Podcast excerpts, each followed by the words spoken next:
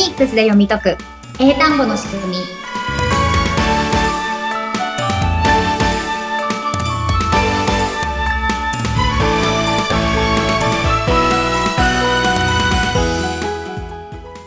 皆さんこんにちは。フォニックス英会話講師の坂下悦子です。インタビュアーの上由紀子です、えー、坂下さん71回目よろしくお願いします。はいよろしくお願いしますさあリスナーの皆さんは LINE はもうねこれだけ口酸っぱく言っていただいているので 登録していただいているとは思うんですが無料動画レッスンのキャンペーンが今始まってますよねあそうですねうん皆さんこちらご覧いただいてますかね？はい。あの、こちらのね、番組の公式 LINE に登録していただいている方には、もうお知らせをお送りして見ていただいている方もいると思うんですけれども。私も見ましたよ、これ。見ましたか？見ました。1章から4章まで、まあ、約2、30分ずつで分かれているので、とても日々の生活の中でも見やすいなと思ったんですけれども、うん。まあ、率直に言うと、まず、うん、私この仕事してて、ここまで耳に入りやすい言葉を使う方っているんだろう、いるのかなって思うぐらい、坂下さんすごいなと思います。あら、それは、とても光栄な、まさかの褒め言葉。いやいやいやいや。なんて言うんでしょう。あの、やっぱり、ずっと画面を見てることって難しい中で、えー、私も若干ラジオチックに聞いてたんですね。耳だけでとか、うんうんうん、もちろんこの映像見てください、この画面見てくださいっていう案内はその動画の中であるんですけど、うん、聞いてるだけでも、あ、そうそう、あ、そうなんだな、こうなんだなっていうことが学びにつながるので、これみんなに見てほしいなってまずは思いましたね。よかったです。そう、取りやすい。うん。で、中見てみると、やっぱりフォニックスって何だろうとか、うん、フォニックスのその学びの仕方っていうものを改めて私もこの番組を通してね、坂下さんにもう70回っていう大きな数字を通してうん、教えていただいてるんですけど、あ、そうだったな、こうだったな、あ、英語の世界だったら日本語の癖からな脱却しなきゃなっていうのを改めて感じることができたので、ぜひともこのね、番組をご覧になって、んな、もう無料レッスンなんて受けなくても全然わかってるよって方にも見てほしいなと思いましたね。そうですね。今回こちらの無料動画レッスン全部で合計100分ぐらい撮影したんですね。それをこう細切れにして4章でお届けしてるんですけれども、今回はフォニックスを全く知らない人でもわかるようなところから話をタートしてるので、このポッドキャストもね、最近聞き始めて、フォニックスまだよくわかんないっていう人もいる人も、あの、しっかりどういう成り立ちかっていうのもわかるし、逆に神谷さんみたいに、あ、この番組でフォニックスが何たるかはよく分かってきましたよ。なんかこういう感じでやるんですよね。っていうのが分かってきた方も結構登録をいただいて、ご感想いただいたんですけど、うん、あ、改めてここが大事って気づきましたとか、うんうん、この練習、あの、ちょっとサボってたのをもう一回やり直そうと思います。っていうね、感想をいただいてたので、初めての方も、まあ、ちょっとフォニックス分かってきたよっていう方も、新たなね、気づきがあるような動画になってると思うので、ぜひね、登録まだの方は LINE、公式 LINE に登録していただいて、こちらの方もね、ぜひ見ていただければと思います。えっと、あ、そんなものがあるんだと思われた方は、この番組からだとどこをご覧にいただければいいですかね？あ、そうですね。概要欄にこちらのリンクに飛べるようにしておきますので、そちらをご確認ください。はい。皆さんよろしくお願いします。さあ、そしてね、フォニックスっていうものを触れて、この番組でもいろいろとレッスン進めていただいているんですが、今日はどんなお話ししていきましょうか？はい。まあね、今、この何かを勉強するってなったら、動画とか、そういうので学ぶっていうのがかなり一般的になってきましたよね。はい。YouTube とか、TikTok とかで、こう、ショート動画とかで、こういろんなことを細切れに、短い時間でいろんなことが学べるみたいなのが、これ一ついいところではあると思うんですけれども、うんうんうん、私、なんか、逆にこれちょっと英語喋れなくなっちゃうかもみたいなのがあるんですね。その、おうおうはい。いろんな情報をいっぱい得れて、英語力が伸びそうっていうような面もあるんですけど、はい。逆にそれがあることによって、英会話力が落ちちゃう。ええーかなっていう、私自身は結構なんかこういうこと言われると、えってなっちゃうタイプなので、あの、英語話し慣れてない人はなおさらちょっと喋れなくなっちゃうかなっていうふうに、ちょっと今、あの、懸念しているところがあるんですけど、なんか思い当たるやつあります？え？な、私、今の生活、ほぼ坂下さん絡みだからな。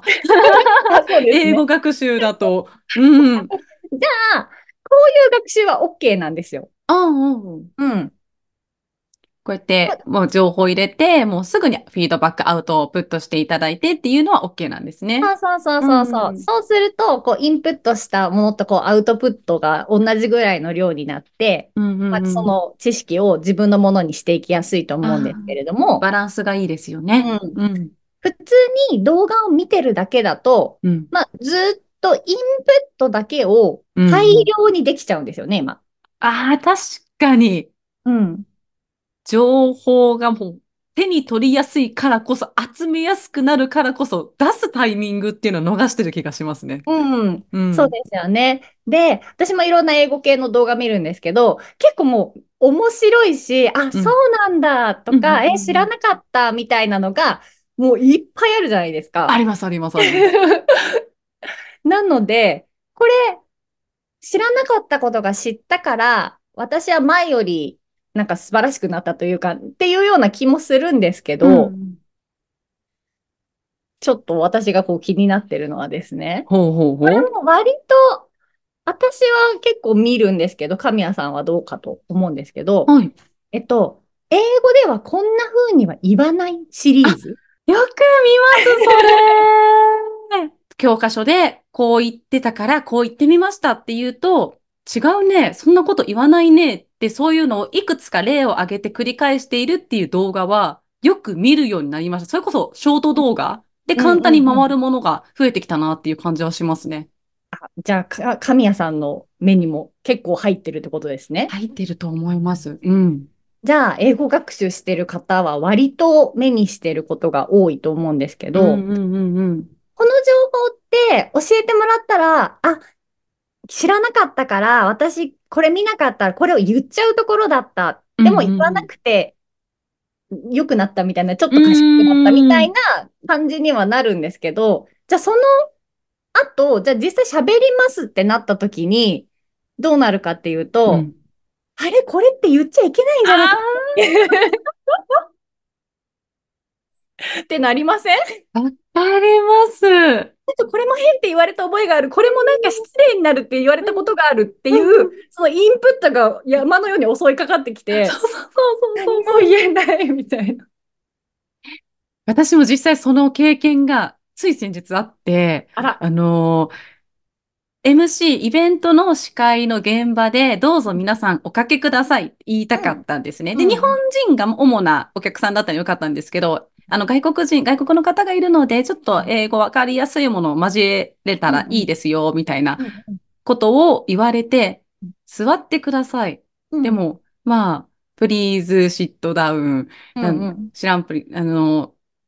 って言えればいいのかなって一瞬思ったんですけど、これって、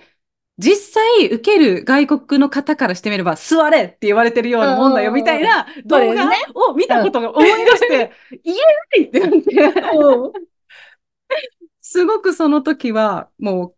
携帯で、スマホでもう検索しながら、どう言えば丁寧になるのかみたいなのをひたすら調べながらやったんですけど、怖さがありました。言葉を発する前の。そうですね。これ、まあ、あの、じゃあその場で、シットダウンってそのままなんか言ったらいいかって問題でもないんですけれども、でも、うんと、今回はその、まあ、事前に調べて、うん、あの、ちゃんと対応できたっていうことなのでよかったと思うんですけれども、これ、割ともう、なんだろう、な、何でも喋るのが怖くなっちゃう。うんうんうん、本当に。これも私が知らないだけで失礼かもとか、こんな英語は誰も言わないのかもっていうね、今までのこのいろんな例があると、なんかどれにも自信が持てなくなってくる。うん学校で習ったのも違うってうん言われたりうんとか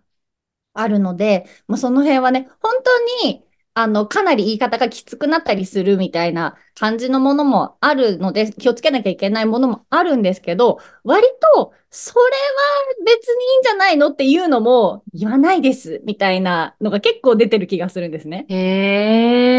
え。で、私一番、えって思ったのが、自己紹介の時に、うんうん My name is って言ってませんかみたいな。あ、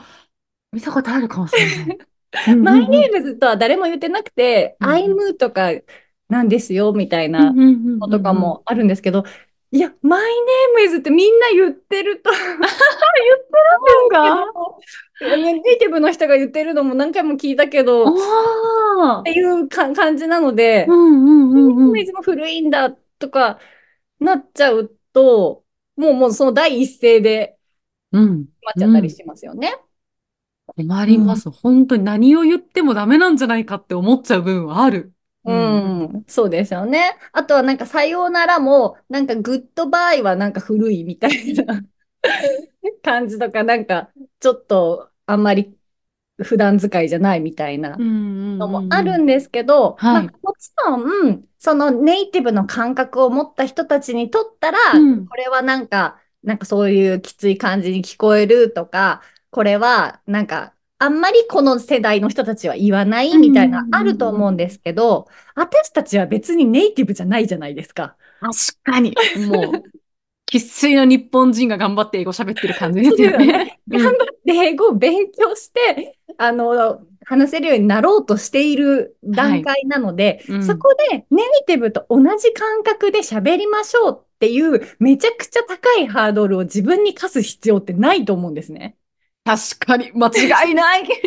で、えっと、もし今ある程度の英語力があって普通に喋れます。さらに、このなんか言葉のチョイスを洗練させていきたいですっていう人はそういう情報を取って、あ、これじゃなくてこっちに変えようみたいな、そう余裕がある人はそういうふうに使ってもらうと、あの、レベルアップしていって、より自然な感じになってくると思うんですけれども、初心者の人がいきなり、これは変、これも言っちゃダメ、これも失礼かもしれないって、する段階ではないので、うんうんうん。たとえもし失礼だったとしても、言い方ってものがあるじゃないですか。うん。うん。なので、言い方を、例えば、神谷さんが、あ、everyone sit down, please って、丁寧な感じに言ったら、そのまま座れみたいな感じには聞こえないじゃないですか。意味的にはそうなるけど、あ、この人は日本人の人だから、こう、こういう風に言おうとしてるのかな、でもちょっと言い方が間違っちゃっただけかなっていう風になってて、この司会者は失礼だな、みたいなので、怒る人ってそんないないと思うんですね。ああ、頑張ってその、ああ、ニュアンスですね。受け取るニュアンスが、うん、その時の、その彼女、司会者さんがどう言ってるかまでを加味してくれるから、まずはそこじゃなくて伝えることの方が大事かなっていう。そうですね。で、私も自分がこう、英会話を練習して、こう、上達してった頃って、うんもう毎日変なこと言ったり、毎日間違ってたんですね。だってわかんないから。うん。まあ、まあまあまあ、そういう時期もあったんですね。うん。最初は、この教科書で習った通りのこう喋り方をしてて、やるんだけど、あ他の人誰もこんな風に言ってないなっていうのに、だんだん気づいてくるわけですよ。じゃあなんかみんなこう言ってるから、じゃあ私もこういう言い方にしようかなっていうのでうん、変えて、だんだんレベルアップしてくるのであって、うん最初から、あの、なんか、かっこいい言い方でしなきゃってすると、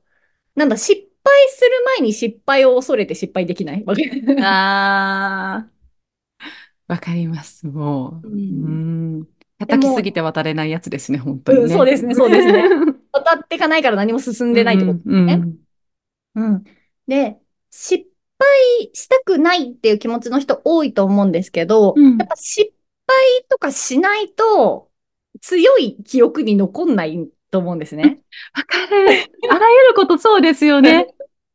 成功体験ってもうすぎ嬉しいだけで過ぎていくけど、失敗したことってもう二度と間違えないようにしよう。うんここだけはミスらないようにしようって絶対に皆さん経験あると思います。うん。そうですね。だからなんかこういう言い方をしますよとか、なんか発音はこうですよってなった時に、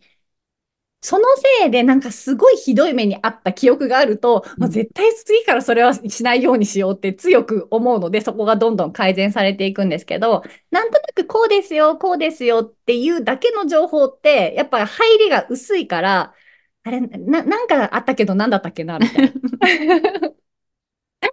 ある。感じになっちゃうので、はい。